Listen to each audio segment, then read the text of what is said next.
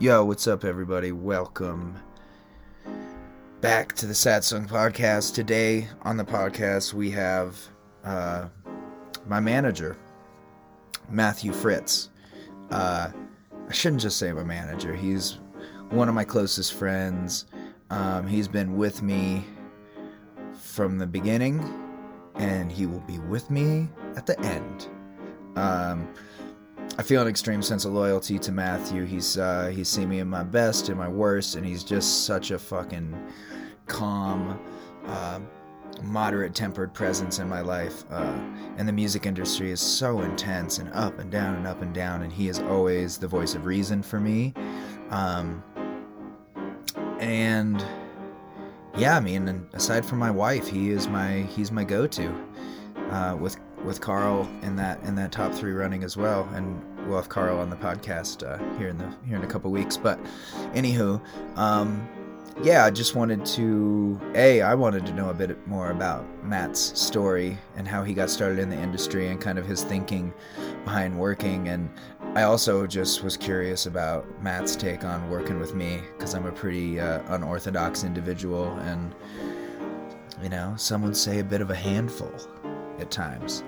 Uh, and we talk about some hilarious stories when uh, I got a little too hood for my own good. so, anyway, I hope you enjoy this episode. Uh, and yeah, and and and uh, you know another thing that I hope to bring to light, uh, you guys all get to see the show you know you always get to see the show of, uh, of me or any of your favorite artists and i think it's important to highlight what goes on behind the scenes because managers agents promoters assistants you know they're the unsung heroes of the industry and it takes so many people to make a tour or a show or a record happen uh, and i'm so grateful for every one of those individuals and i am so grateful and blessed that, that matthew is that dude for me um, I wouldn't want to do it with anyone else, and I, you know I could not see an imaginable situation that would make me do it with anyone else. So, uh, yeah, he's my fucking guy. Uh, the Mensch 2.0, Matthew Fritz. Uh, yeah, dig. Hey, Matthew Fritz, my dear friend and manager. Welcome to the Satsang Podcast. Hello, Drew. It's good to hear your voice yet once again. dude so uh, i'm actually really pumped about this because um, we always just talk about everything in satsang world and i think i know but i have no idea this is the diary of matthew fritz yes no. we'll let i'll let people in a little bit but not too much okay that's how i go all right yeah no i've noticed that but i uh want to know how you got into the music industry because I know a little yeah. bit, but how did you how did you start? Let's start at like uh, first off, when did you know you wanted to? That's a good question. Um, honestly, the first memory I have of knowing I wanted to do this was my parents took me to a James Taylor concert at the theater at Madison Square Garden. I was, I think, 11. Um, we had great seats. Uh, first show ever. And I remember just being like, man, this is really cool. Like, you know, James Taylor's great. I think he's still great. Um, but I'm probably not going to be James Taylor.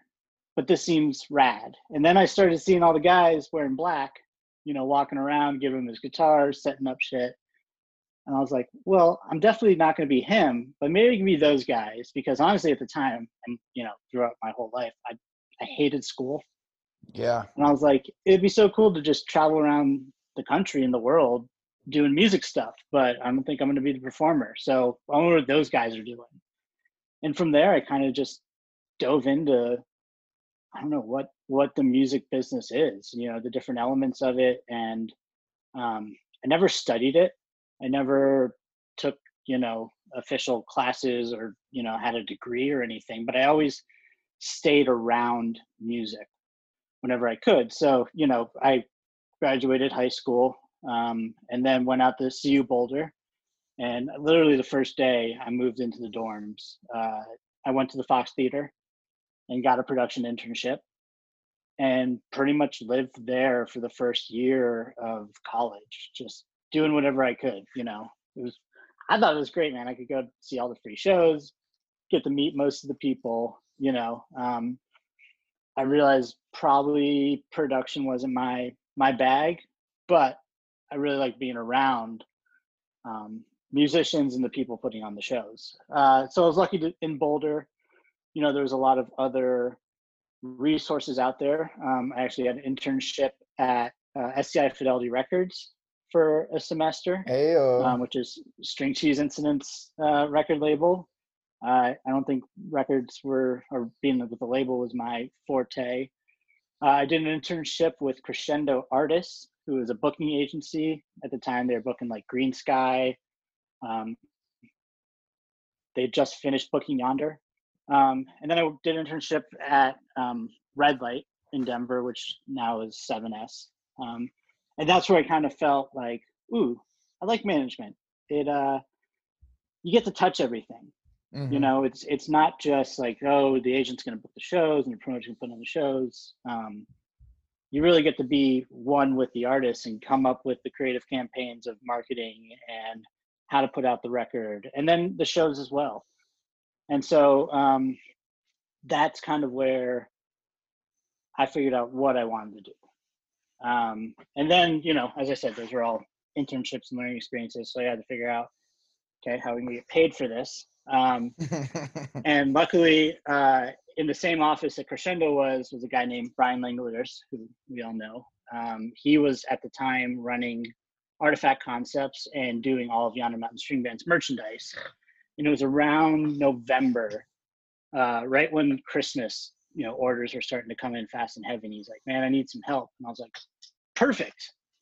I'm. I'll be that guy. I'll pack whatever you want." You know so uh, started working with him and that ended up being a six seven year relationship mostly based in the merchandising of yonder mountain we did a bunch of other bands too after a while like leftover salmon elephant revival and all those bluegrassy type colorado bands. Um, but then you know i brought it up to him. I was like look this is great um, but i still am really interested in management. You know can i start finding bands and you know maybe we do it kind of on the side or integrated eventually. Um, and he was willing to to do that with me. And so the first band we signed was a band called the congress uh, out of denver great fucking band. Great band. Uh, awesome guys i think the coolest thing that we did with that band was and you can find it on spotify um, is a project called the loft tapes. And it was they wanted to just go and record soul songs. And so we went at the time brian had an office in uh, berthoud colorado. It was an old masonic temple. And uh, it had this like i don't even know the square footage but it had this ballroom in it so we set up this yeah, tascam 388 i think that's what it is. It's it was a tascam it was an eight track recorder um, to tape. And um, just went like I don't know, rogue style on it. You know, one microphone on the drums, we threw a microphone over the uh, like the rafters in the on the ceiling. You know and it was like this moment where just everyone was on. You know jonathan who has one of the most amazing voices ever was just one take every time on the vocals. So know, it's something i'm proud of to be part of and you should check that out listeners at home yeah.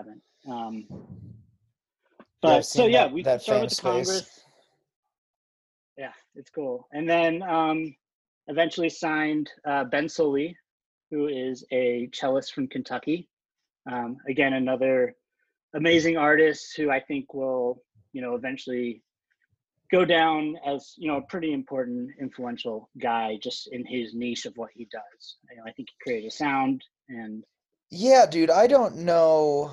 I show his shit to everybody because it's just mm-hmm. crazy to me that everybody doesn't know who he is because he yeah. might be one of the top 10 talented people that i've ever met in my life i mean just um, an amazing mind yeah what's funny mm-hmm. too is that ben and i on the surface seem like uh, very different dudes mm-hmm. uh, but every time him and i are in the same space together uh, we tend to find a corner and just shoot the shit like at your wedding yeah. Uh, him and i you know probably spent two hours just sitting there cooking s'mores for other people's kids and talking about things. yeah.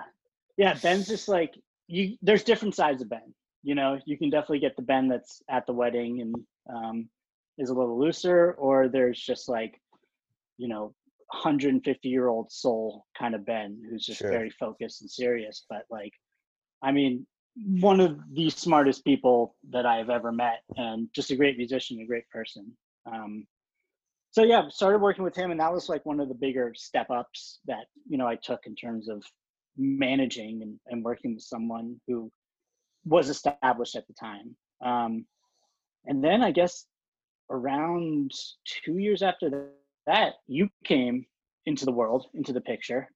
Uh, I can remember exactly where I was in LA at the time. We were just about to sit down for lunch at this like waffle spot, um, Waffles. Remember Brian called me. He's like, uh, "Do you have a second to be on a call? Uh, this kid here in Red Lodge wants to sign him, and he wants to talk to an agent." And I was like, "Sure, yeah, let's do it." Um, and I go, "What? What's the deal with the band?" You know, he's like, "Uh, I don't know. I guess let's just call it reggae for now, and then we'll, you know, we can talk more after the call." So that's the first time I kind of talked with you, and it was it was you, and then the agent was Robbie Boggs. Um, R O B B I E, like it yes. sounds. mhm. And you know, I had no idea what I was getting myself into um, with you. I just, I don't know. I was I was ready for new opportunity, and um, you know, I guess we can go deeper as we go in the conversation about what we've built since then. But that is So- the first memory I have of learning like what Satsang is. Yeah, dude. So my version of that story was a funny one because uh here in Red Lodge, you know, there's only like 2500 people, but um everyone when it became obvious that I was like you know, trying to tour I was, was like booking my own tours and fucking you know, doing the things everyone was like, "Oh, you should talk to Brian, you should talk to Brian." And I never even I couldn't even put a face to the guy. You know, I had no no Mhm. idea who he was and then at the little health food store um, I heard the cashier call him Brian. I was like, "Hey, are you Brian, music guy?" Yeah. Um, and I just essentially asked if I could come over to his office and get some pointers from him, um, because I was in just a huge transition. I didn't have an agent or anything, but I remember he gave me after our like hour long conversation, he gave me a list of shit to do. Was like, you know, we'll do this and then come back in a couple months. Yep. And I remember I called him the next week and was like, "Done, son. What's next?" You Yeah. know. And then he was like, "All right, man, come back in and and we'll have a different conversation." Yeah, Um, I've, I've heard that story as well. Yeah. Um, Um, and then, yeah, I remember. Yeah, I asked, you know, would you, you know, would you be my boyfriend? And he was like, "Well, I have to talk to my partner." Um, yeah, and then we had that call. Yeah. Um, and then, and then we, yeah, we put we hired a, an agent and uh, hit the road rather recklessly. yeah, yeah, real reckless. I remember that that first summer we did 17 shows in a row without a day off. Yep. And I'm and I think we played for 50 people over the course of those 17 shows. Yeah, man, those those calls with you, you know, after each night it was just. Well, it was rough, dude, because there were so many situations where it was like, you know, especially I remember w- w- the one that really stands out was we were in Lawrence, Kansas, and we were going to do an overnight drive to Chicago, and we fucking had sold three tickets, and uh, we had to play, and I remember asking the lady like, "Hey, uh, you know, can we just give?" like I have twenty one dollars. I'll just give each of them seven dollars back, and we'll just leave now. And she was like, "No, what the fuck are you talking about? You have Yeah. to play." And we played, and then she was Right. mad that we only played ninety minutes, and then Uh-huh. uh, we waited around for fucking two hours to get paid, and then she goes, "Oh yeah, I don't have any money for you. Uh, you know, here was the deal split, yada yada." Uh, yeah, fuck that night, fuck that tour, really, as a whole. But Yeah, but I mean, looking back, right? It, yep, it had to was, be It, done. was a it had to be done. It was a step in the direction we needed to go, and you know, I think you you take every opportunity to learn something, and we learned a lot that tour. Um, Yep. And you know, sure, there might have only been three people at that one show, but those three people still might have come to the last six or seven shows we've done in Chicago. Yep. And what is one of my favorite things in the world is when people are like, yo, dude, I was in Minot, North Dakota in 2016 you know i always get so excited when i meet one of those fans that's you know tells me they were at one of those fucking random shows Yeah, and hopefully they get those bragging rights too. If like Totally, the band totally. with three people, you know. yeah no hopefully we I- can get to that point where that becomes a bragging point. Yeah, yeah, no, I mean, I think it already is because it's like, uh, you know, I have that with certain bands, you know, but I think especially as our festival time slots get bigger and bigger and we, you know, we start selling more and more tickets, it's for sure. I mean, that's a crazy thing, even to see a band go from, you know, from three to 500, that's fucking, out, that's outrageous, you know? Yeah, yeah. But, I think you know, from, craziest show I saw like that. Uh, I saw Alt J at the Bluebird in here in yeah, I remember you telling me about that. is 600 people, and that was after they had broke. You know, they did one of those. They booked a tour, released the album, thought they were going to be at a certain level, and it just it went nuts. Because I remember we saw them at the Bluebird, and they had like already around announced like a night or two at Red Rocks after that, but they had to play it. You know, so I was lucky enough to be in that room. Dude, I really hope that happens with the next record. Yeah. Um yeah, you know, without going too much into it, um, because I want the podcast to be about uh you and you and I's relationship. You know, my perspective of uh of leaving Artifact was essentially that um I found myself by the time we were selling tickets, or rather when we were on those the Fronty tour, Mhm. uh, the crazier things got, I found myself always calling you. There was it was never a question of who I was going to call if shit was hitting the fan, if I was, you know, Right. discouraged or confused or numbers weren't adding up or whatever. You know, I'll never forget. I remember calling you from an Airbnb in in DC. And being like, where the fuck is this money going? You know, and I remember you stayed on the phone with me for two hours and built a spreadsheet. Um, Yeah, and we still use that spreadsheet. and we still use that exact same system to this day um but yeah you know and it was like that was about the time you know that i had kind of made up my mind uh you know that i was that a i wanted to work with you kind of exclusively but b that uh that i was probably just going to keep working with you because it was i don't know man you never didn't pick up the phone and from everything that i've ever heard about management artists relationships that's kind of a a crucial Yeah. thing I mean, it is. I think you know, I, I'm an ever forever in debt to Brian for what we built together. for sure Um, you know, and and he stepped away on his own accord, and um, I think it was for the best for him, and honestly for the best for me because I mean, co-managing artists is tough.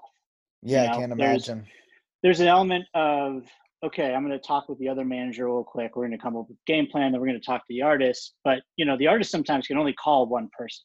yep So, you know, it's like I get the call from you, and then I got to relay the message to the other person, and then we have to make sure that we're on the same page and providing unified front amongst ourselves to the artist, but then we also have to be on their team as well. And it's like there's a lot of back and forth that uh, kind of wastes some time as opposed to the one on one that we have now, where it's like, you know, you have an idea, I have an idea, we talk about it, it can be executed, you know, because we're within all the on hour the same page. Yeah, right. and it's totally. just, yeah.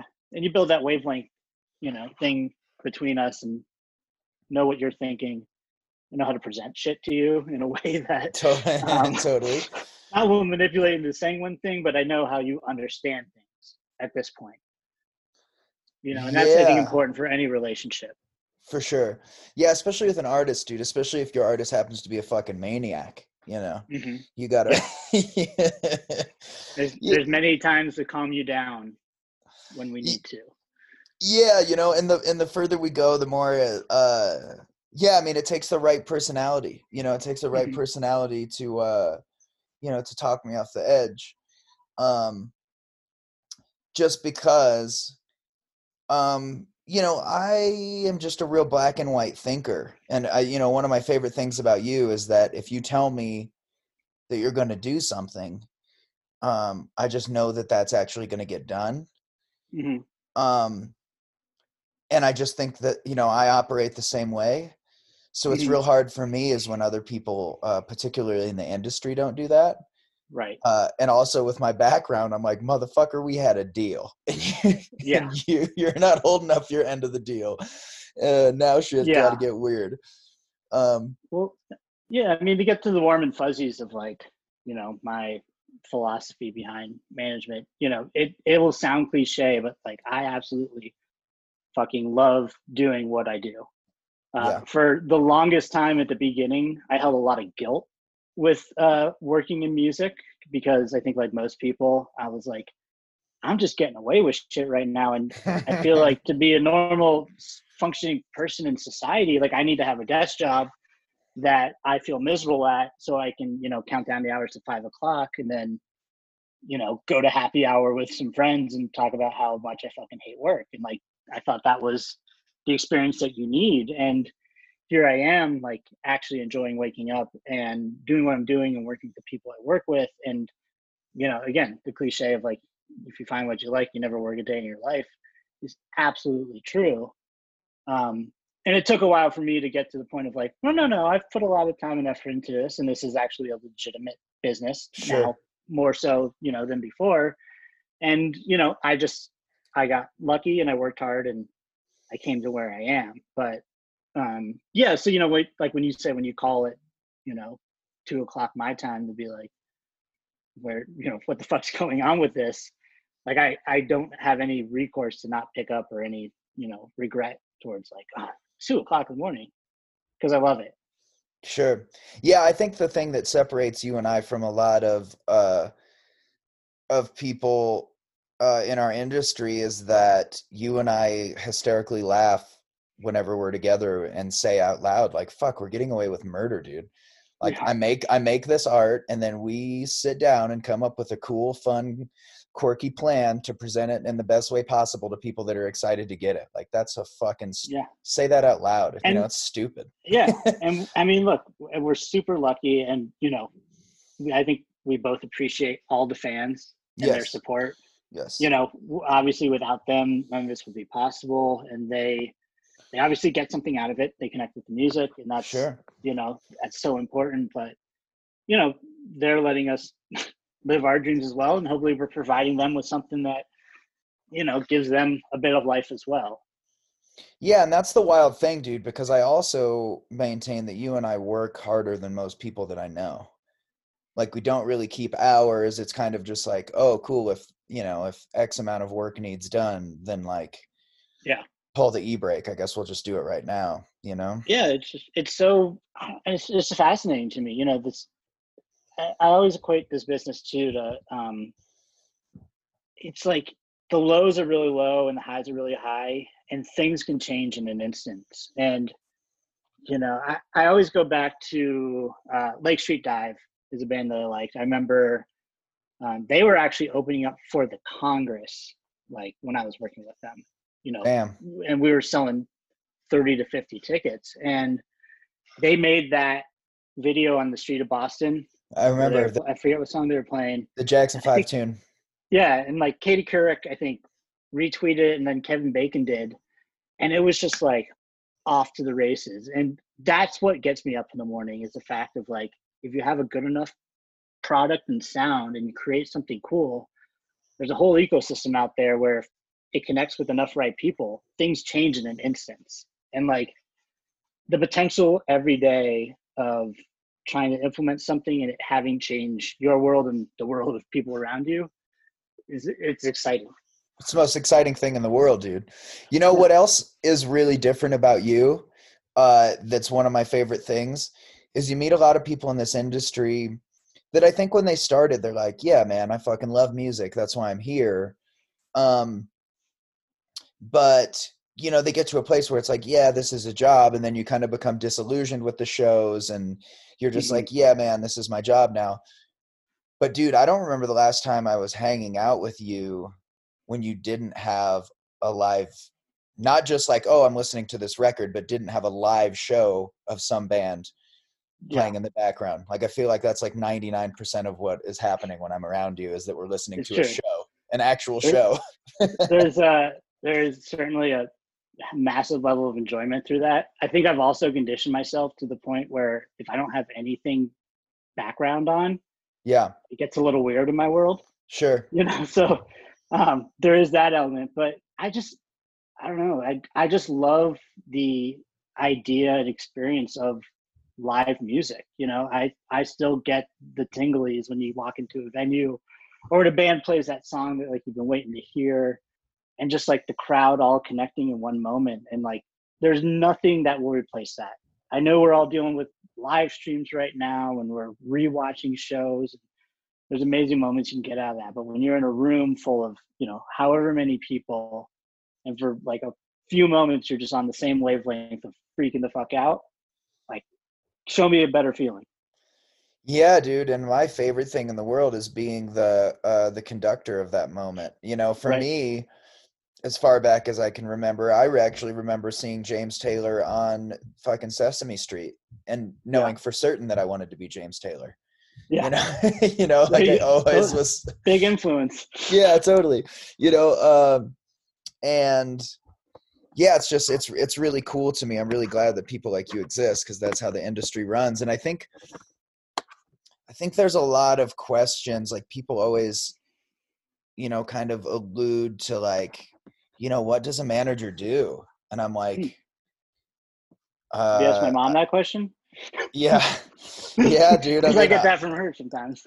Yeah, I always am like, uh pretty much everything but play the show yeah that's I mean, I kind of what accurate. I tell people. I always say it's like you know, think of the manager of a restaurant, right? You're gonna have the cooks. You're in the back of house. You have the front of house. Um, you know, the wait staff.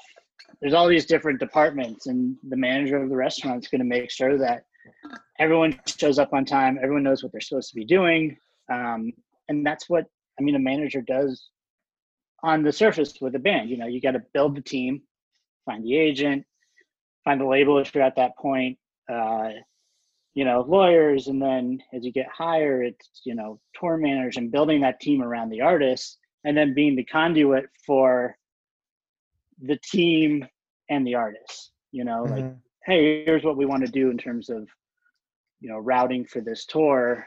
You know, Drew and I have already put together. We go to the agent and say, let's execute this. Um, mm you are definitely way more involved than than some artists um, with all of that stuff, which is I think a testament to what we've built so far. And I wouldn't have it any other way. But yeah, managers like just overseeing everything and looking forward, and also a lot of psychology with the artist. Yeah. And just making sure that like they are satisfied and, and reaching the goals that they want because in the end you know you're going to do a ton of work but it's it's their career you know? Yeah and that's always a weird thing you know that's something that's um that i think about a lot and maybe it's just because you and i are so close. But i always think about that um especially like when we played at the bluebird and sold it out. Was i just couldn't help but think you know, in between songs, and I was like looking at the crowd of just like, shit, man, if people knew how much calculation and time and hours went into selling these 600 tickets, like, um, mm-hmm. I mean, it's cool to be the center of attention, but, you know, I just, yeah, I give you the utmost credit because it's like, right um it's the weirdest thing in the world to me to be like yeah dude i work you know x amount of hours a week um, you know, sometimes it's like having two full time jobs, other times it's pretty chill. But at the end of the day, we're building this whole thing, and I'm the one that gets to go step on stage at Red Rocks, not you. And you're yeah. like, hey, there he is. There's my guy. Yeah, that a boy. I, you know, I find my joy and satisfaction in that because, you know, I think, hey, I know internally that, you know, we've reached that point and yeah, I was definitely helpful in that. Um, there's also a certain industry recognition that you get, you know, sure. that I get as a facilitator of that, and um, you know that feels good. Um, but I mean, I look, I love standing on the side of the stage and watching. You know, you or any artist just like achieve what they were working towards. Yeah, and I have no need or desire to be out there in front of people to take the credit for it. Don't I know it? Because those who know, you know, those who know know, and uh, you know, that's that's what matters to me. Yeah, I get just as much adrenaline rush I think as you do, to be honest. Oh, that's great to hear. Yeah, that picture you shared uh, the other day or this morning that you sent me. it's like, dude, I fucking live for those moments. Uh, you know, I heard Bob Weir say once, it's like everything I do is just wasting time till I get to play again. Yeah. And uh and the picture is uh is me jumping up and down right before I gotta go on stage. And it's Yep. just like, you know, all of the shit, all the fucking calls, all the routing, all the, you know, ticket counts, all the shit. And then it's just like, okay, cool, let's fucking do it, man. Like now it's Yeah. here.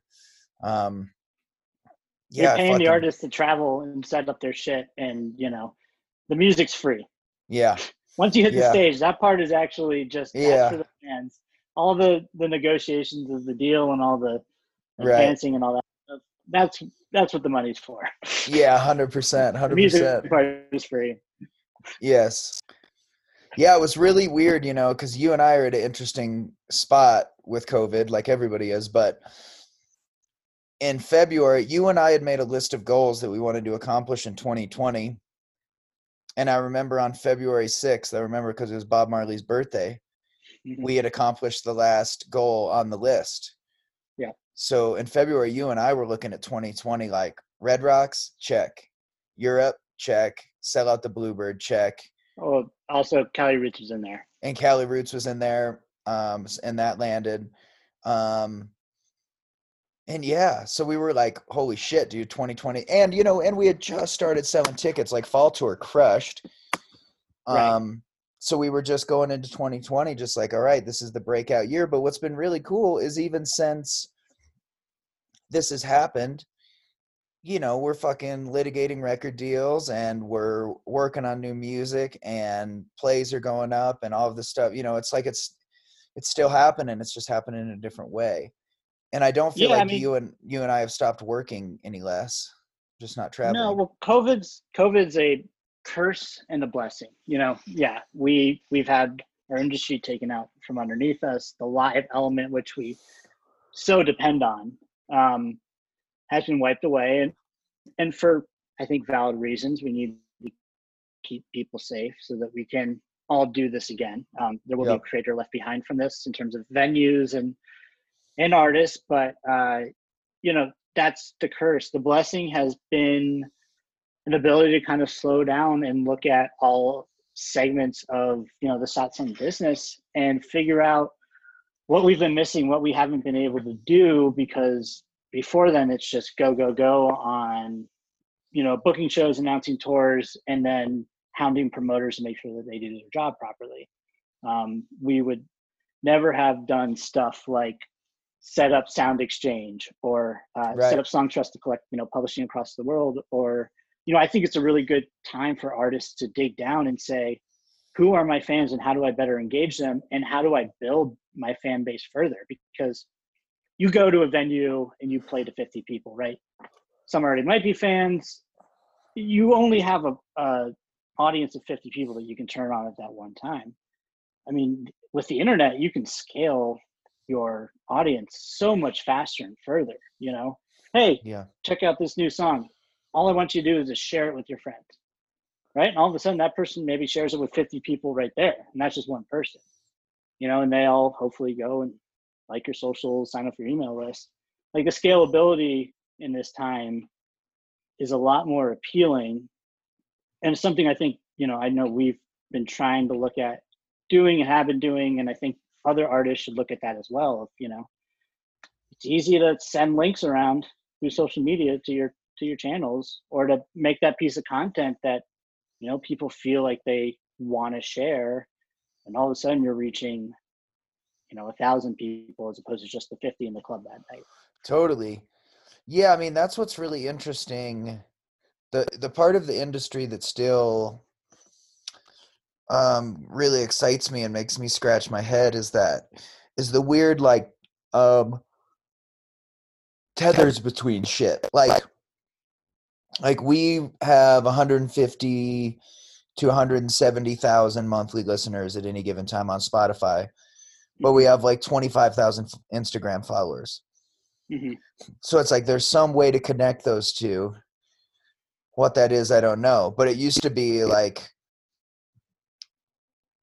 uh I feel like we used to always be like, okay, well, how do we read? Because for me, man, I get it. You know, we got to have a Instagram followers, and and that's a way to promote a product and, and brand and, and yada yada. But for me, man, the ultimate litmus test is: are people listening to your shit?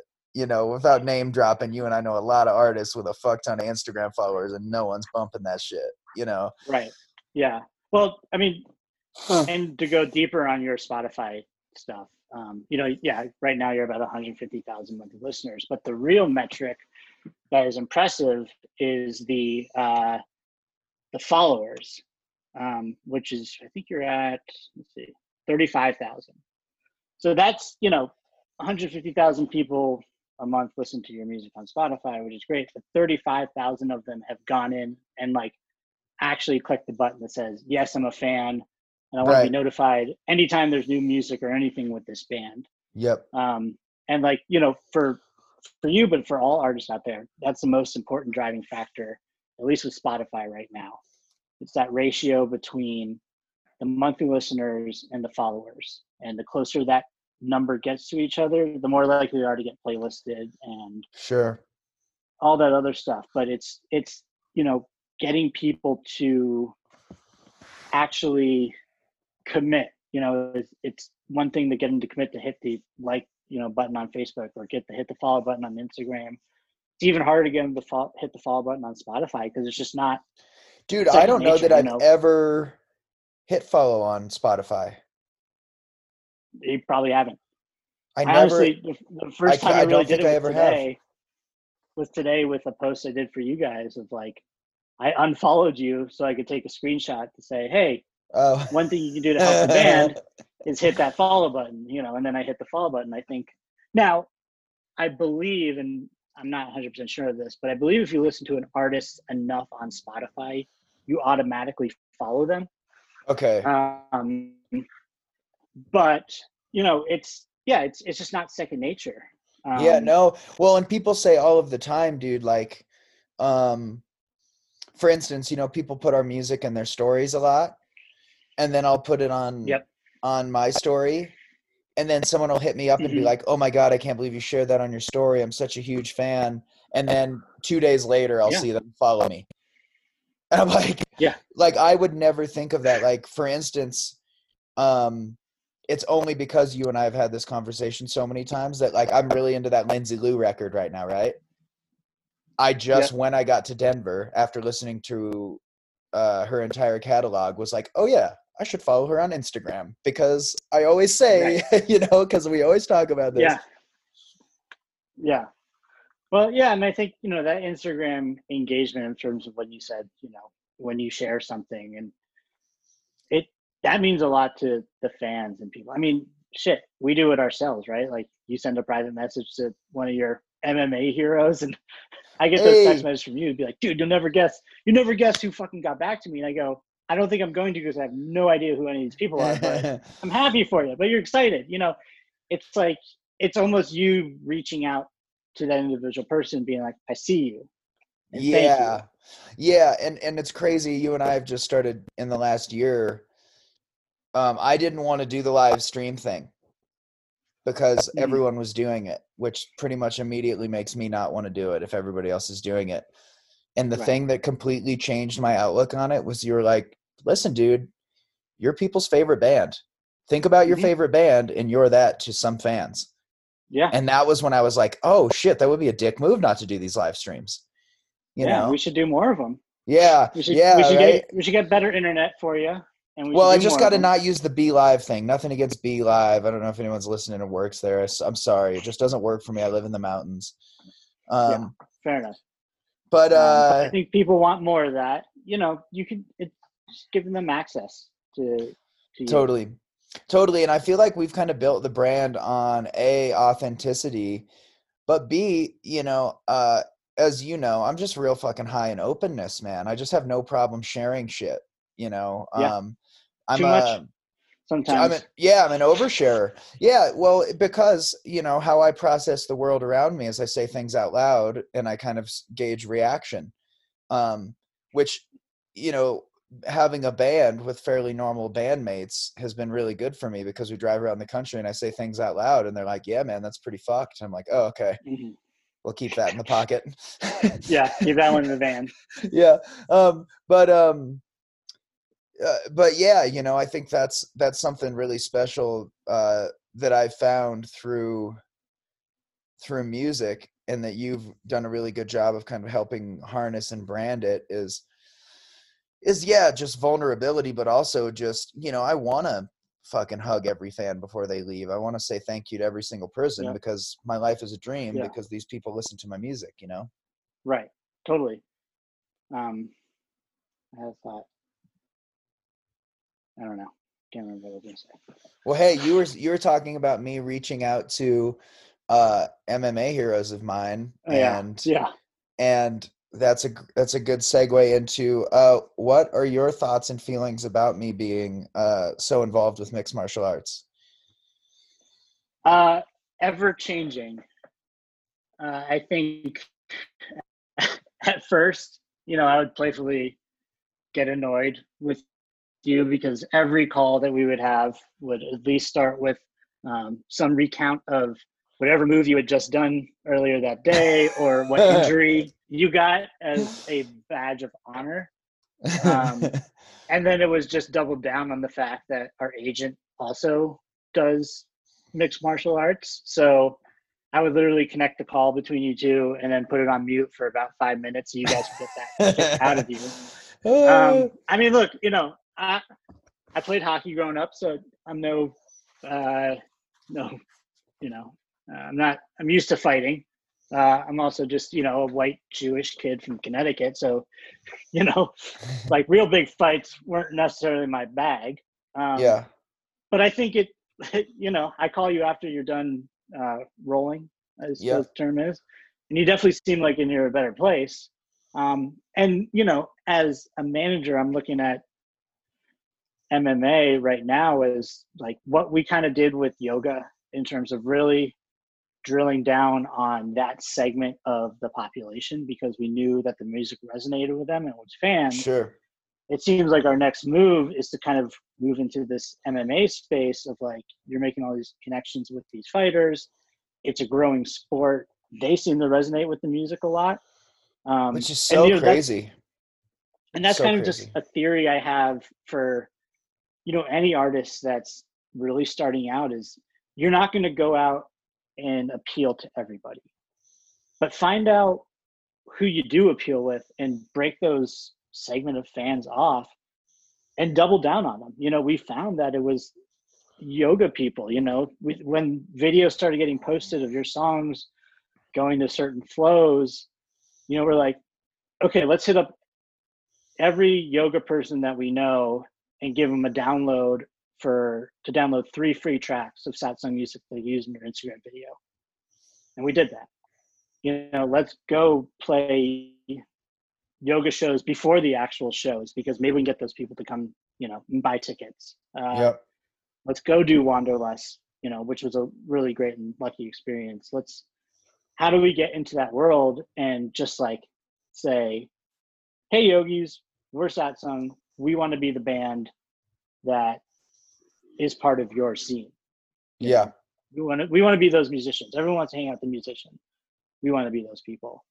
And I think we've done a great job. I don't think by any means we're done in that world, but I am starting to see through just, you know, talking and hanging with you and you showing me examples of stuff that maybe MMA is that next kind of segmented fan base that we can focus on. Dude, I hope so. Uh, you know, they're the coolest fucking people in the world. Um, Mhm. I, you know, for me, these connections are crazy because, uh, you know, like for instance, with the podcast, you know, someone sent me a video of this fighter walking out to I am, and I was like, Mhm. what a wild fucking thing. Mhm. Um, and I hit the dude up, and then he was like, "Yo, dude, we're all coming. Me and like half the gym are coming to the the North Carolina show." Right. Um, and then we had three days off, and I was like, "Well, bet Mhm. I'm I'm gonna come train for sure." Um, right.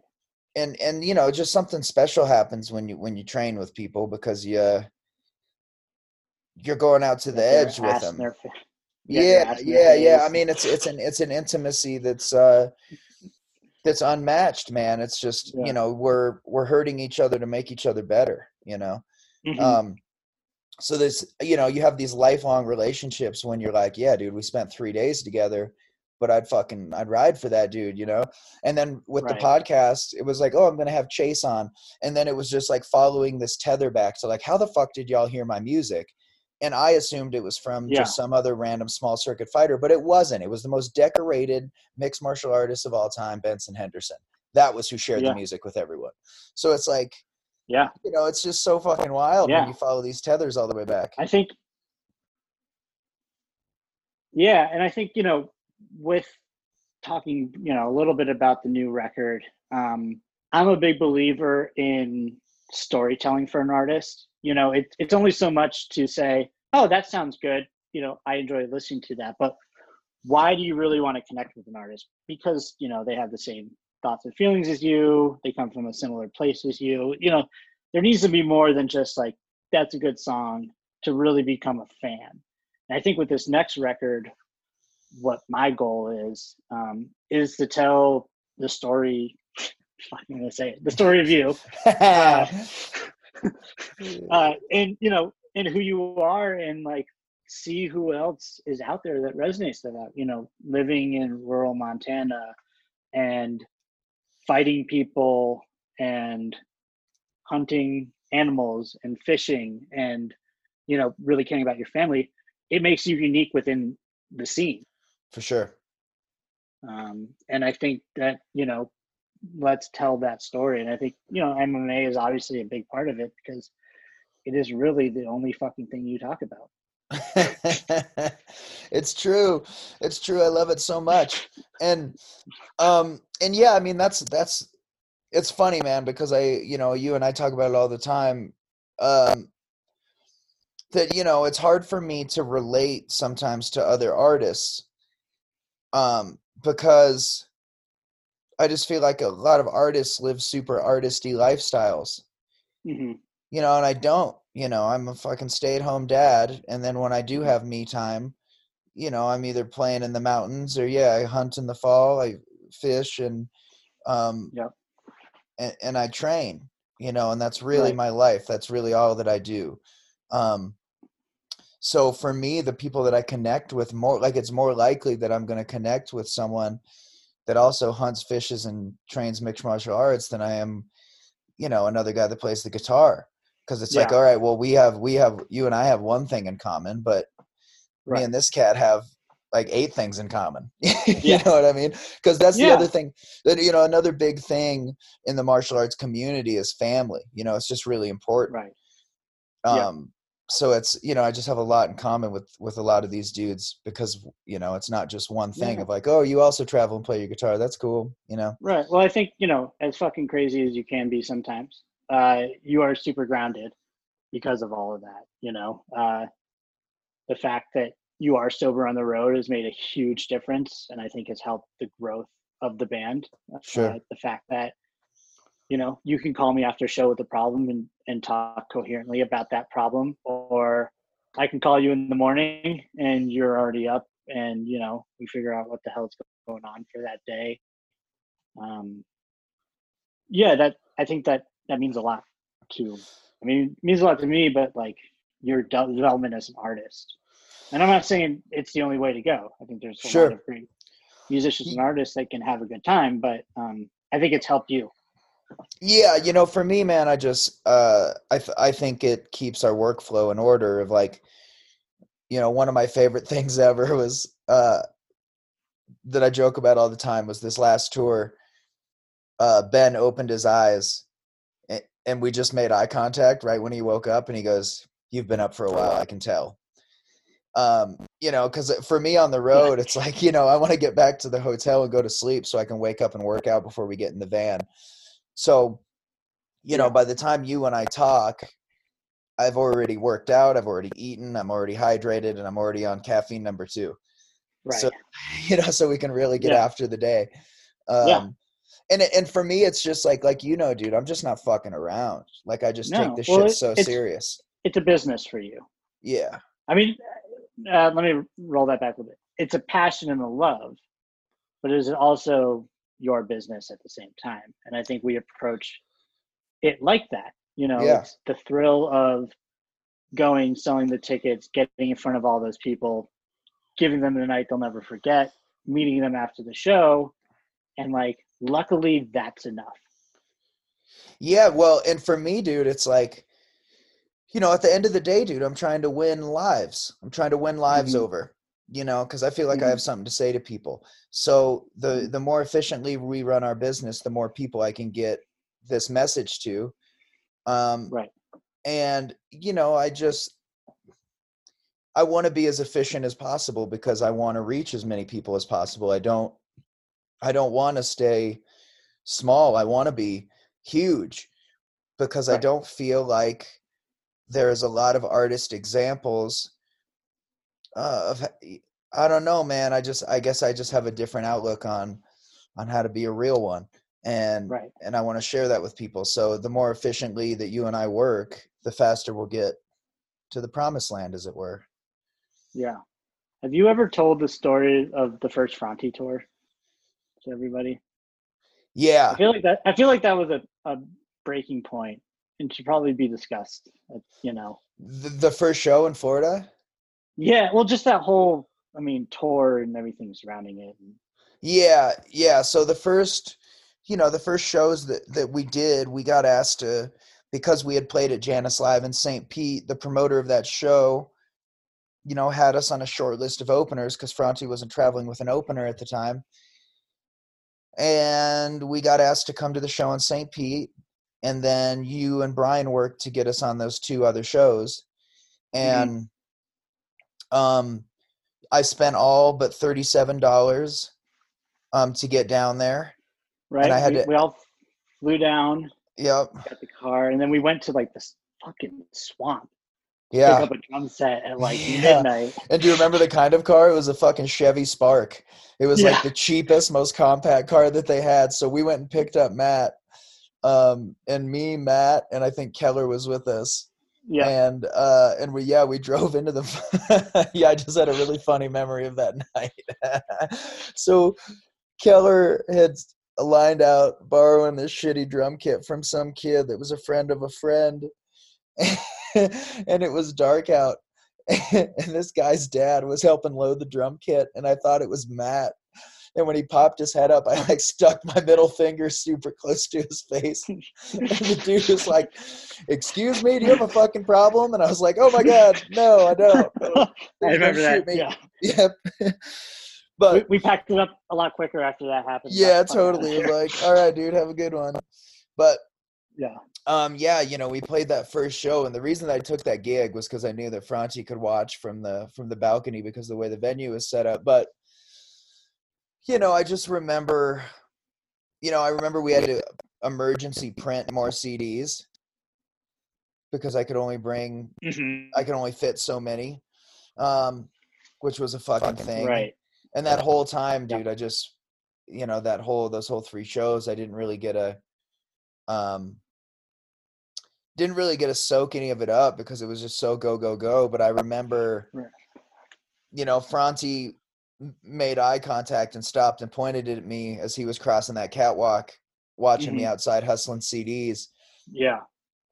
And then the last thing I said to him that night was like, "Yo, dude, if you got room, I'd love to come up and spit a verse." And I literally, I was shaking so hard right after I said it because he Uh-huh. literally looked at me and was like, "Cool," you know, like no Yeah. real sort of like, "Yeah, man, that'd be dope." He just Right. was like, "Cool." Yeah. Um, and then the next night, you remember we were sitting there in Jacksonville having a conversation while they were sound checking, and he just Yeah. goes, "Drew," and his sound guy just comes up and hands me a wireless mic Right. and he's just like spit a verse and i was like Yeah. oh okay you know Yeah. and i just spit some shit that i had memorized for the occasion and um and it just really built i don't know man the whole thing was crazy and then when we got when we got back from that we got the Franti tour and then we got two trevor tours Yeah. um and we But just I, had I think the, the the thing that definitely sticks out in my mind with that whole thing was the fact that you just we Brian and I were selling merch at the merch booth, and you just came up and said, "Give me like 30 CDs." I was like, just handed them to you, and you ran off, and then to see you there, just like you, I, I actually didn't even see you. You ran off, and then you just came back with like, like, you know, a stack of money. Like, what the hell? And he's like, I just stood at the door, and I hustled CDs, and I was like, oh, okay, that's different. Somebody used to sell drugs. Yeah. Yeah. Oh yeah. and it was like i you know that was a moment that was a moment where i said okay that's that's where the work ethic's going to be now Yep. Yeah, man, and I still have that shit. You know what I mean? If we were fucking playing with Yeah. the Lumineers, I'll fucking stand outside MSG and sell CDs, no fucking problem. You know? I Yeah. just I just don't ever want to Yeah. get comfortable. You know? That's my biggest fear is is getting comfortable and thinking that I've made it cuz listen, man, whether it's it's music or um or fighting or fucking bodybuilding or whatever, it's like the amount of time you're going to get to do your dream is just it's not guaranteed. You know it's not guaranteed it can get shut off at any time. So it's like anything that i have to do you know to keep it moving. Um yeah. well i think I'm for me it goes back to you know i said i'm always just watching live shows uh, when we were around. Because because i watch that and i'm like that's what i want. You know? Yep. i see everything that goes into you know playing a show at msg and you know getting the crew together and the buses and like all the little behind the scenes shit that happens with that. And it's like that's what i wake up and go to sleep thinking about is like that's what i want. You know? And i'm not going to stop till we get there yeah same same yeah dude selling out msg would be a good marker to take a breath i Yeah. think now two nights well that's I mean, really let's just it. let's let's start with Red Rocks. I mean that I think Red Rocks was a, an all-time bucket list thing for me. You know, especially living in Colorado, and uh, you know, obviously we weren't able to do it this summer, and we will do it next summer. Um, but that'll be a big old feather in the cap. Yeah, Um, same. I think that's a that's a big one for for every artist. Um, Mhm. dude, what has been your what was your we'll start with the bad. What what's been your least favorite moment uh managing me?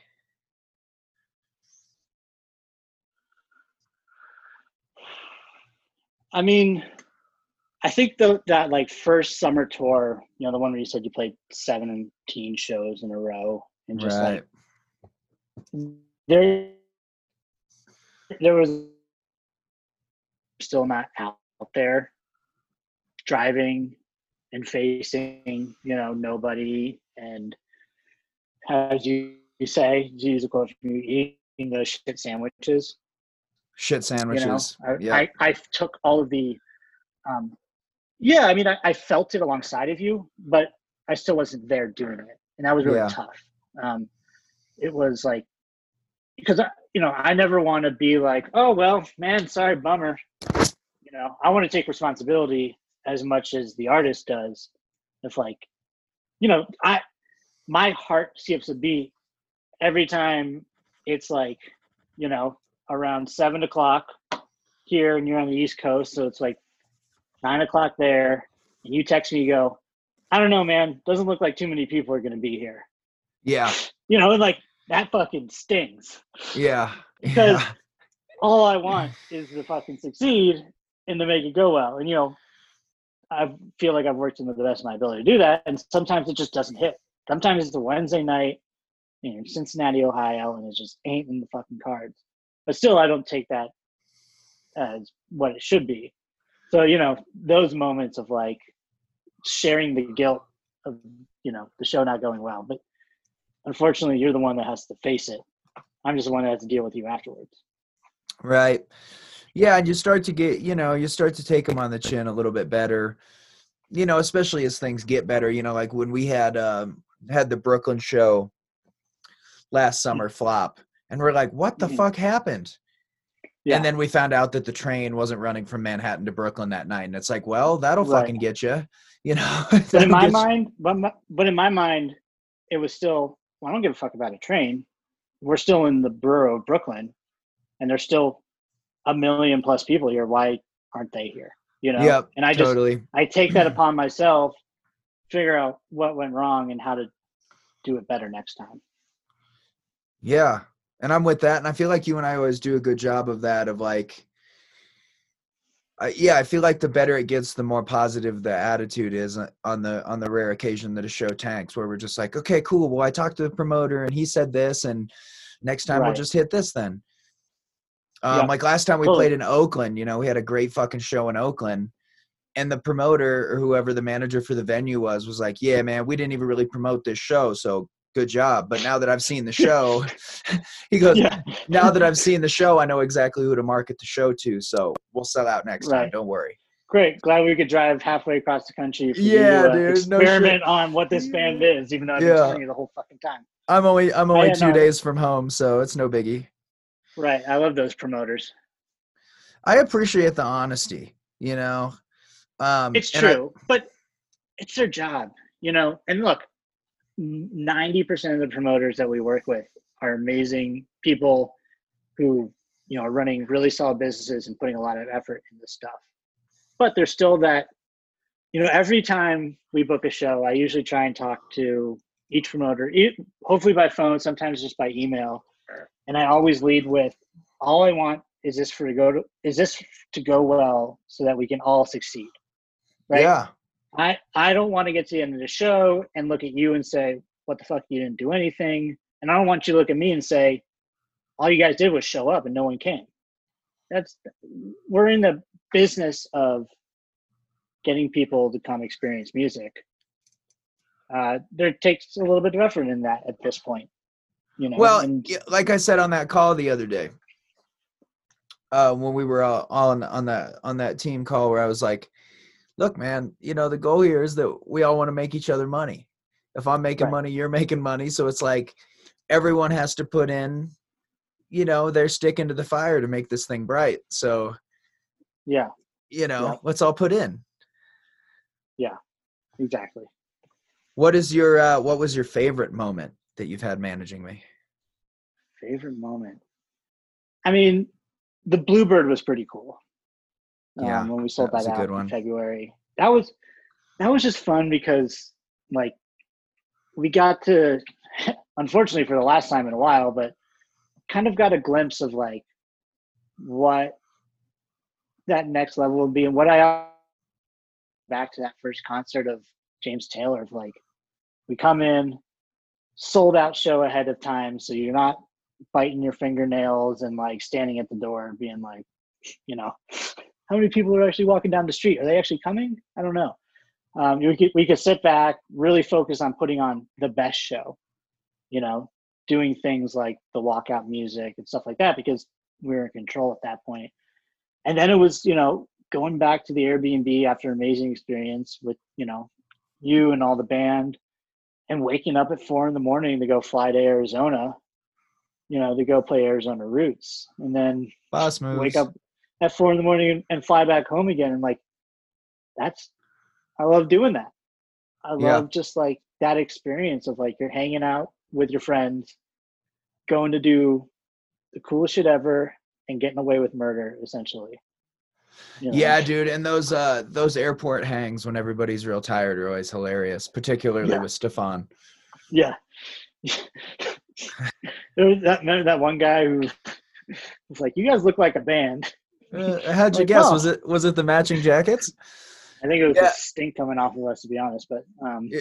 Yeah, what was funny was he goes he comes over and he was like pulls his headphones out. He's like, You guys are all right, man. I just saw your jackets and I just I, I pulled you up Yeah. on Spotify. Good shit, man. yeah, and he wouldn't leave us alone after that. I, I don't know if he No. ever ended up coming to the festival, but um, maybe my new fan and well, random guy in Phoenix, Arizona. We'll Maybe see ya. he's maybe he's one of the thirty five thousand that hit hit follow. Yeah, he told us his whole story, dude. So if you're from Cleveland, Ohio, and you're out there to see about an old college girlfriend, you weren't sure how it was gonna go, but we're just gonna hang out for a few days, see what happens. Yeah. Uh, I, I hope it went favorably for you, man. yes. So yeah, I mean, and there's tons of other moments. I mean, the Franti thing was was a big deal. Um, I'm trying to remember because unfortunately, I never thought it happened, but some of the stuff's kind of melting together a little bit. Um, but yeah, those are those are things that stand out in my mind as of right now. I think I'll put Red Rocks in there next summer. Yep, hundred percent. All right, dude. Similar question, but different.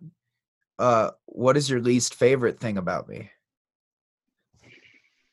Hmm. Least favorite thing about you.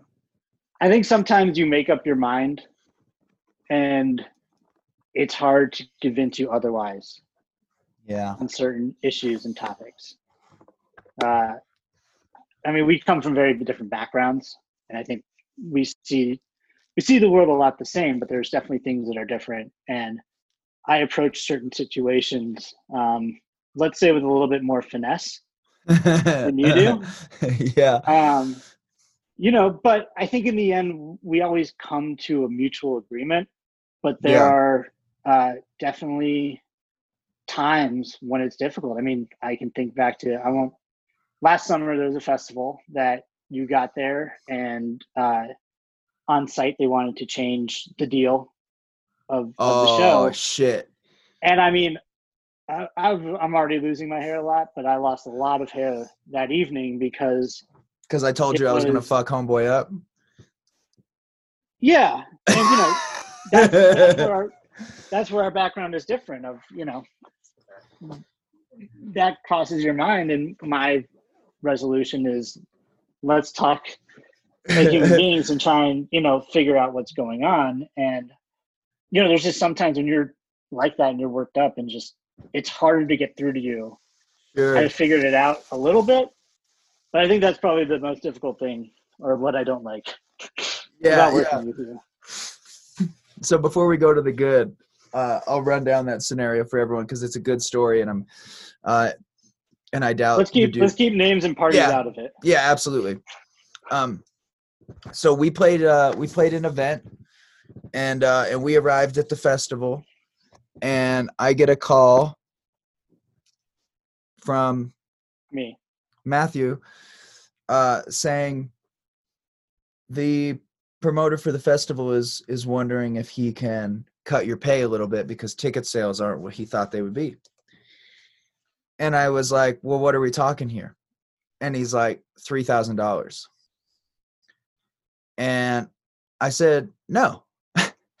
uh, you know, I have uh, you know, I said yes to this, A, under the agreement that I was going to be paid what I was told I was going to be paid, but B, we made a lot of other decisions that summer based around that income being factored in.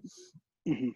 Um, and, you know, my mother in law was real sick at the time, and I knew that I was going to take a huge chunk of time off this winter, like I normally would anyway. But I just knew that summer, that my wife was going to be missing a bunch of work. So I needed the money. So for me, it, it was it was a family thing, but I also felt insulted. Um, and when I asked uh, when I asked to speak to the fella, he he came up, uh, and he said, "What's up?" You know, and I said, "Yeah, man, I'm not I'm not taking an L here. It's not my event. You and I had no had an agreement. You signed a piece of paper, and that's your bond, dog. You say that's your word. So." I'm not about to sue you over three thousand dollars, but you know, you told me. And and he goes, Okay, cool, man. Well, if you need it, you need it. And then he called Right. you. But, well, hang on, hang on, you froze up. uh, let me interject real quick Okay. because at the same time that you know the the news came down that he wanted to do the reduction, um, and I first told you about it, I went into overdrive of talking with the agent who had booked the show at the time. Um, and then I was calling other managers. I mean, even managers of the headlining bands just saying, What are you doing? And trying to just, this is the first time we ever together experienced this kind of uh, situation. Right. So I wanted to get other people's that I respected opinion.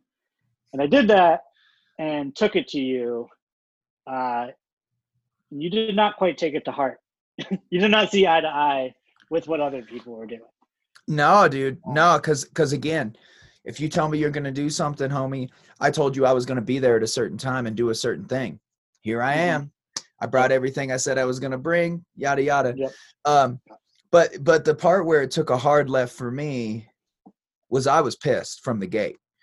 Um, and, and and ready to roll, dude. Three grand is a lot of money to me. I know. And I know. and he goes, and then after we talked, he goes, Well, if you need it, you need it. And then he walked. And then he called you and goes, he was being super aggro. And uh, I'm thinking about just canceling, and then you guys can just keep the deposit. And once you told me that, I was like, "Oh, are we fucking pulling rip cords here? Are we? Is that what Yeah. we're doing? We're gonna go Yeah. DEFCON seven? And I just Yeah. wanted to let dude be known that he had the wrong number.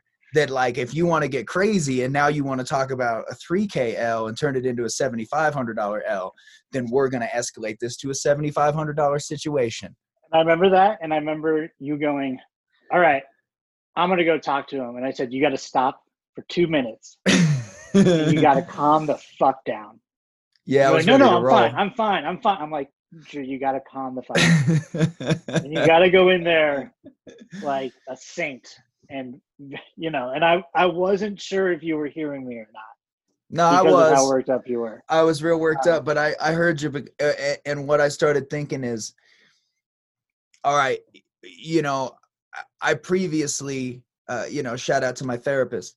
I previously had, you know, like Asperger's level empathy, and um, and you know, I I kind of shifted into being like, all right, this dude must be in some trouble. If he's asking everyone, you know, to to trim off here, then he must be in trouble. So I got on the golf cart with him and said, "Look, dude, you know, I'm not I'm not the one. You know, so we're not canceling shit. I'm here. I Mhm. I'm going to do you I'm to do for you what I told you I was going to do and I need you to do the same, but I'm willing to work with you. So so what the fuck we got to do here?" And and essentially he goes, "You're not going to take a pay cut." And I looked him dead in his eye. I said, "Uh-uh. not me. Somebody else can, but I'm not Mhm. gonna." And he goes, "You know, well, could I Yeah. could I could I get you the rest of the money at a later date?" And I said, "You put it on writing and and and and know that you're going to see me again." And yes, you can. Um, and Yeah. it worked out, and it worked out, and I feel like figured uh, that out. yeah, and nobody nobody got smashed. Right. So yeah, I mean, I think I don't know. Guess that goes back to the question of what's. Sometimes you have your mind made up, and um, hard to change it, but it's hard to get you to calm down enough to listen to a couple of sides. But you eventually do, and it all works out in the end. Sometimes. uh, what's your favorite thing about working with me? Uh, well, you always seem to reciprocate with the funny Grateful Dead memes that we always send back and forth. Yes. which is you know pretty pretty good. Um, I think the best thing is, I mean, not only your work work ethic, um, but I believe you got everybody on our team's back, no matter what. You know, like whether it's the band, whether it's you know our agent, whether it's me, um, and I think that goes to say with our whole team is like we're all pretty tight unit. Um, but I think you know you would and have gone to bat for everybody, um, and that, that's amendable and or that's respectable, and something uh, I appreciate. You know, you've taken care of everybody at one point. We've all taken care of you know you. It seems like a really um, just mutually beneficial kind of arrangement. Yeah, yeah, and you know it's hard because, yeah, you know, in situations, you know, like that festival, or, you know, even if it's a low attended show, you know, we sold. Uh, when we played in Charlotte, we sold like 180 tickets or something like that. It was like just shy of 200. Mhm. you know, and I apologized to Stefan. And he's like, Mother, motherfucker, I live here. You just sold 180 tickets on a Wednesday. Like, what the fuck? you know, Right. but I just, Yeah. You know, I want it to be fun for everyone and I want everyone to feel good and I want to feel taken care of. Cause at the end of the day, I don't just want to be like, okay, cool, king of the castle. I'm balling rich and I pay my guy. And it's because I've set up my business where you Mhm. know i'm the boss i got all the money and everyone else works for me you know uh, i like to think that that we all uh, work with each other Right. And and so I do, you know, that's really important to me is that even if people no longer work with me, that they can say uh, that they were treated respectfully and with integrity, uh, and that they were taken care of, because that that means more to me than than any dollar sign ever. And, and and that I just want to be a man of my word. And when I tell people I care about them, I care about them. And if I tell you I'm gonna give you 15k, I don't mean 12. You know what I mean? yeah. Yeah. No, I just I think you know I think everybody has each other's backs, but you know I, I specifically think that I've seen you do things, you know, to take care of certain situations and people that, you know, I respect a bunch. So that will be my favorite thing. I like answer. your music. I think it's fine. I think you know, you're, you're you dress decently. Um, all that other bullshit, but no, I think yeah, it's a level of respect there. You know what was my my favorite managerial moment of you? that? Was when we were at when we were at Arizona Roots. And uh, Matt is a collector of fine sunglasses, fine handcrafted Japanese sunglasses. And we were at Arizona Roots, and I had I had left my my sunglasses in the van, and he went without sunglasses so his artist could have a nice pair of sunglasses for the set. You look fucking good in them. I know, dude. I mean, it's hard not to. The glasses kind of do it. Shout out Garrett Leight. Hit us up anytime. Yeah, please, dude. I like your sunglasses, but I can't. I can't drop that coin on them. Um, but yeah, no. It's it's for me. It is for me. It is. You know, the big picture is always the big picture, but for me, that's the little shit that I'm like, yeah, that's my guy. How many y'all mm. managers take their sunglasses off and are like, here you go, homie. Yep. Get out there and give them hell. Yeah, look good man. Yeah, I also had another pair in my backpack, so you know. Camp, camp. um, let's see, let's see, let's see, dude. I guess we'll move into. I mean, you and I are always talking about music, so I'm sure, um, some of this will change, or some of this I I know, but the fans won't. Um, what are your three favorite records right now? Three favorite records right now. Oh man, um, all right. I'm gonna. I've been going back to "Born and Raised" by John Mayer a bunch. So when? Um, for some, for some reason. I mean, not for some reason. It's it's, it's a great album. Um, so I've been listening to that a ton. Uh, there's actually this band Barbaro, bluegrass band on Minneapolis, who um, actually Ryan from the Last Rebel, a band I used to work with, sent me their album in like January, and I kind of just ignored it. And for some reason, I just dove back into it. And the songwriting, the guy's voice, pretty fucking phenomenal.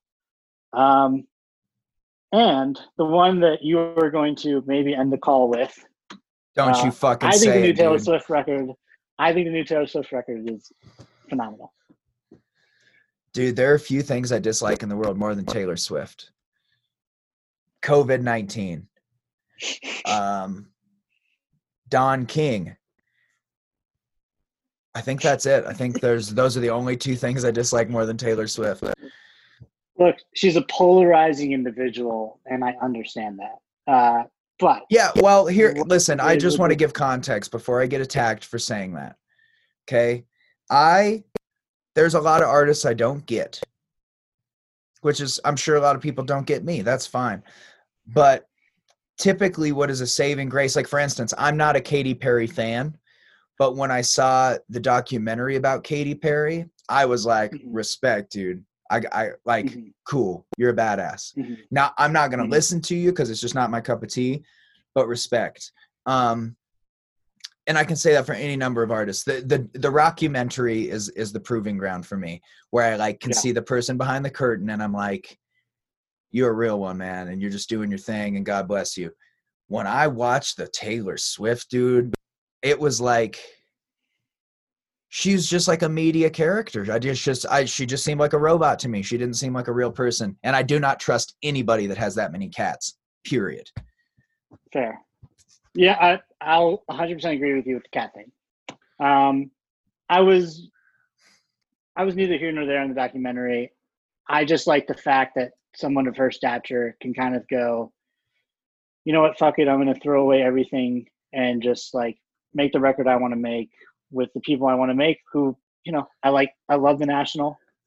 Uh, not a huge Bon Iver fan, but palatable to me, and I you know I respect the fact that she worked with these indie musicians, and it, I mean the songscapes are really good on it. The I like the songwriting. I'm sure a lot of people are going to ignore me and turn off the podcast at this point. Well, I That's no, I think honestly, dude, but, I you think know- the numbers say that that nine out of ten people will agree with you and not me. So Yeah, but uh, you know, I'm at the point where I don't need to listen to music to be cool. sure, I just want to listen to music to get the emotional whatever out of it that I want. yeah, And like, there are some songs on that new Taylor Swift record that I think just like they're hitting right now. The melodies are great, and I, you know, I'm I'm past the point of like the indie kid that's like, oh man, if you don't even know about him, oh yeah, even- dude, not even But- hanging. You know, it makes me feel good. I'm gonna listen to it. yeah, dude. Well, let's have a little confessional. Your boy here on the drive back from Colorado, on the drive back from your house the other day, I spent eleven dollars to get Amazon Music because it's the only streaming service that had Garth Brooks catalog, and I listened to the whole catalog on the way home. I just fair. wanted to Good listen to. Garth. Yeah, You know? respect. I didn't even know he was on Amazon.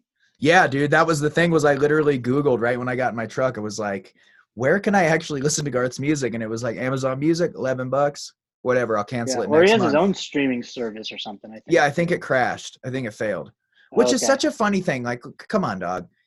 You're the highest Yeah. selling record of all time. Put your shit out there for free. Quit being a dick about it. You know. And anyone that hasn't I've seen the rockumentary about Garth on on Netflix, I'd highly advise it. A, because it's a really interesting story. B, he is a weirdo, dude. He is Yes. a weird cat, he uh, he cries at unprecedented moments. dude. He could tell you about the fucking BLT that he had for lunch and make it seem like it was like a fucking Oscar-winning scene in a movie.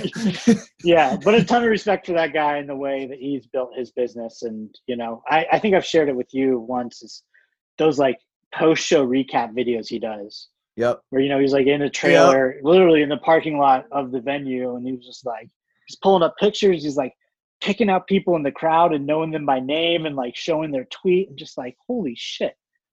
There's literally forty thousand people, and you're just picking out people and knowing who they are. You know. dude. And also, who the hell rolls into a place and plays two nights at a forty thousand person stadium? Garth motherfucking Hopefully Brooks does. Yeah. Yeah. Oh my god, dude. I don't even know, dude. You get that big, you're not getting coffee by yourself. That's for sure. Yeah. Um, Yeah. what's your uh, Taylor, don't at me. yeah, yeah, fuck. Yeah. Uh, what's your favorite hip hop album of all time? Uh, I don't know a good answer to this. Um, I know the first. I'll just say I'll steal by saying the first hip hop record I got was actually given to me by my mom, and it was the Roots. Uh, Phrenology. Is that how you Phrenology. pronounce it? Phrenology. Yeah, that was a good one. Phrenology. Uh, I've been actually going back to that one recently. Um, a favorite hip hop. Shot? R.I.P. Malik B. Big shout out, dog. Yep. Um, yeah, I mean, I like all the Kendrick shit. Yep. You know, um, I, I know a lot of the words to that one. Um, I, I like hip hop and I respect it. Um, I don't go as deep as you do, or like with other genres of music that I enjoy. Yeah, dude, I've had to learn how to like it from a moral distance. Cause I can listen Yeah. to uh, you know, I get to listen to Nipsey while I'm lifting. You do not Right. you do not want to be a promoter shorting me on one of those days. Woo! No. Shit. Um first record or a song that made you cry. Uh, not the first one, but and it hasn't hasn't made me cry, but it gives me goosebumps every time. Um, it's Mandolin Orange's Blue Ruin. I just listened to it Um, being the first time. It's phenomenal. being a kid from Connecticut, it's about the Newtown shooting, um, and it just will fucking it'll fuck you up. I, I think if you listen to it, if you haven't listened to it, put it on in the morning sometime when you're all like just waking up, listen to it, and it'll it'll devastate you. Um, actually, the first time I met, I was at Winter Wondergrass, and uh, I've been listening to that record all the time, and I knew Mandolin Orange was there, so I made it a point to go up and meet their manager and I was like, yo, I, I love this band and you know, love what you're doing with them. And he's like, thanks. And I was like, honestly, my favorite song is Blue Ruin. And he looks at me and goes, it's pretty fucked up. I go, yeah, it probably is. Yeah, but honestly, it's you know, it gets me every time. If you're looking yeah, to one. feel down and depressed, Dude, you know what's really funny is I feel like there's so many artists that you're like, hey, you should check this out. And I'm like, eh, not really my style. And then like three months later, it isn't just a band that I like. I'm like fully engulfed in their catalog and listening to nothing but like I remember last summer when I was down for a rise. You're like, you fuck with Tyler Childers? And I was like, nah, man, not really at all. Yeah. And then like fast forward six months, and it was like, dude, I had a few weeks there where yeah. that was pretty much all I listened to was him and the Steel Drivers. Well, I look forward to uh, hanging out in November and listening to Taylor Swift record. yeah, Jesus, you being all over it. Yeah, um, yeah, that one I don't think I'll breach. Um, yeah, I don't know. It's you know, it's funny. Last night we were talking about Ryan Adams, and my wife was like, "Yeah, I've never really listened to a Ryan Adams record all the way through," and it just made my heart drop. I was like, "What?" Which one did you pick?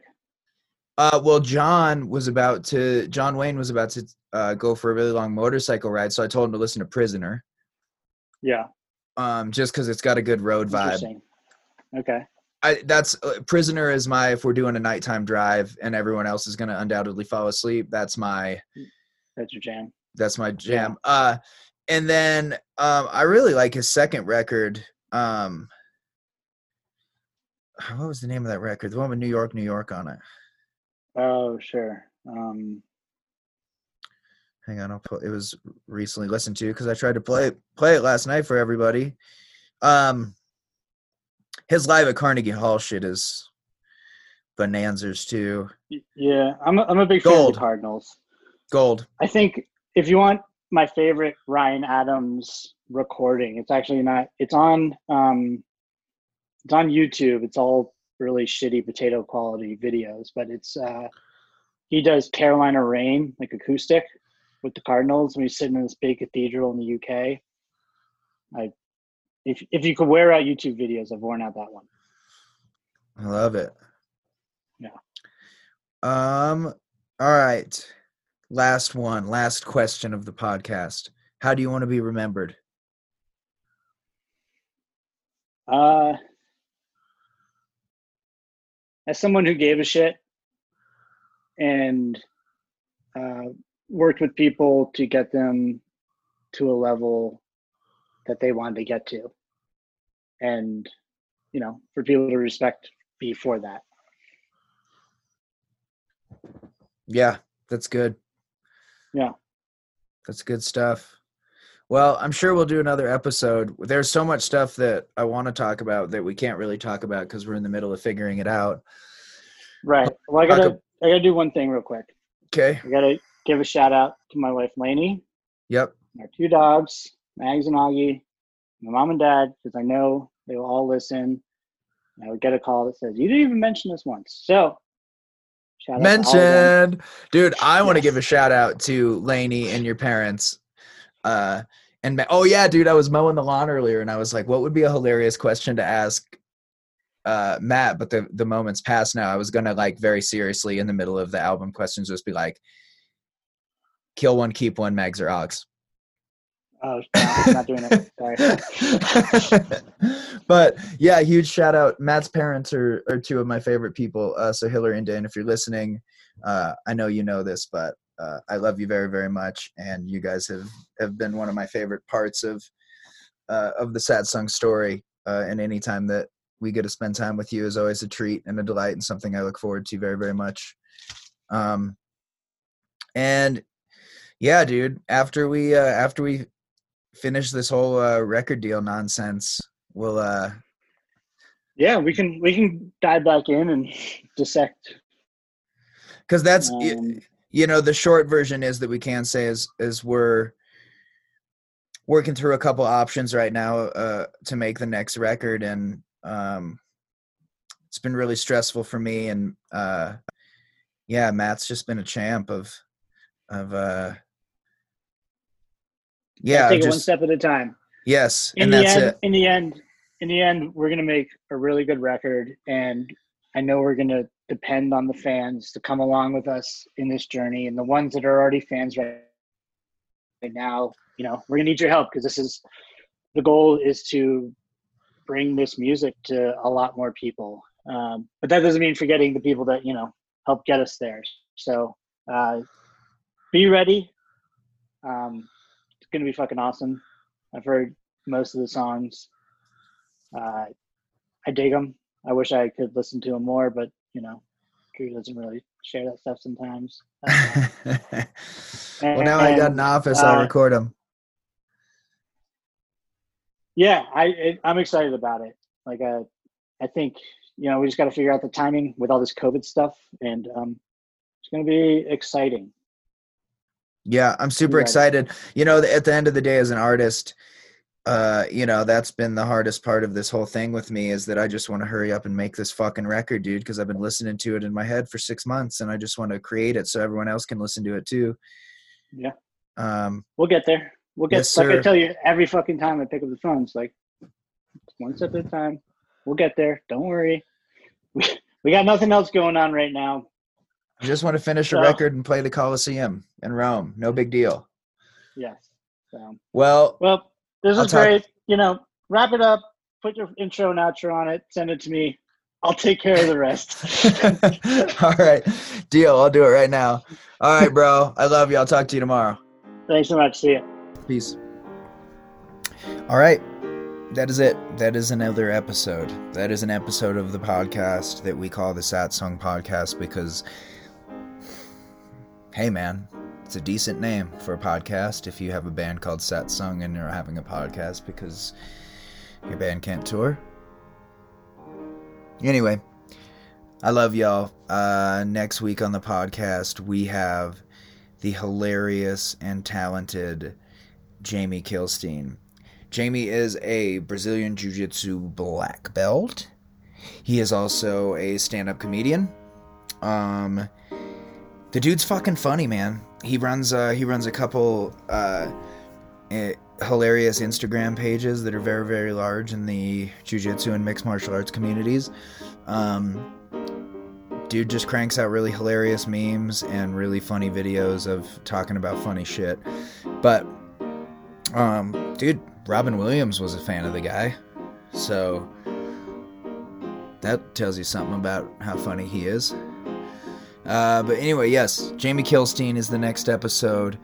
Uh, and then I don't know who's next after that. I know we'll have Carl on soon because we're going to talk about the dark and debaucherous days of uh, of our youth, and I also want uh, to dive into Carl's perspective of the growth of Satsang and what it's been like for him. So, anywho, um, I love y'all. Stay hydrated. Take care of each other. Get them workouts in. Peace.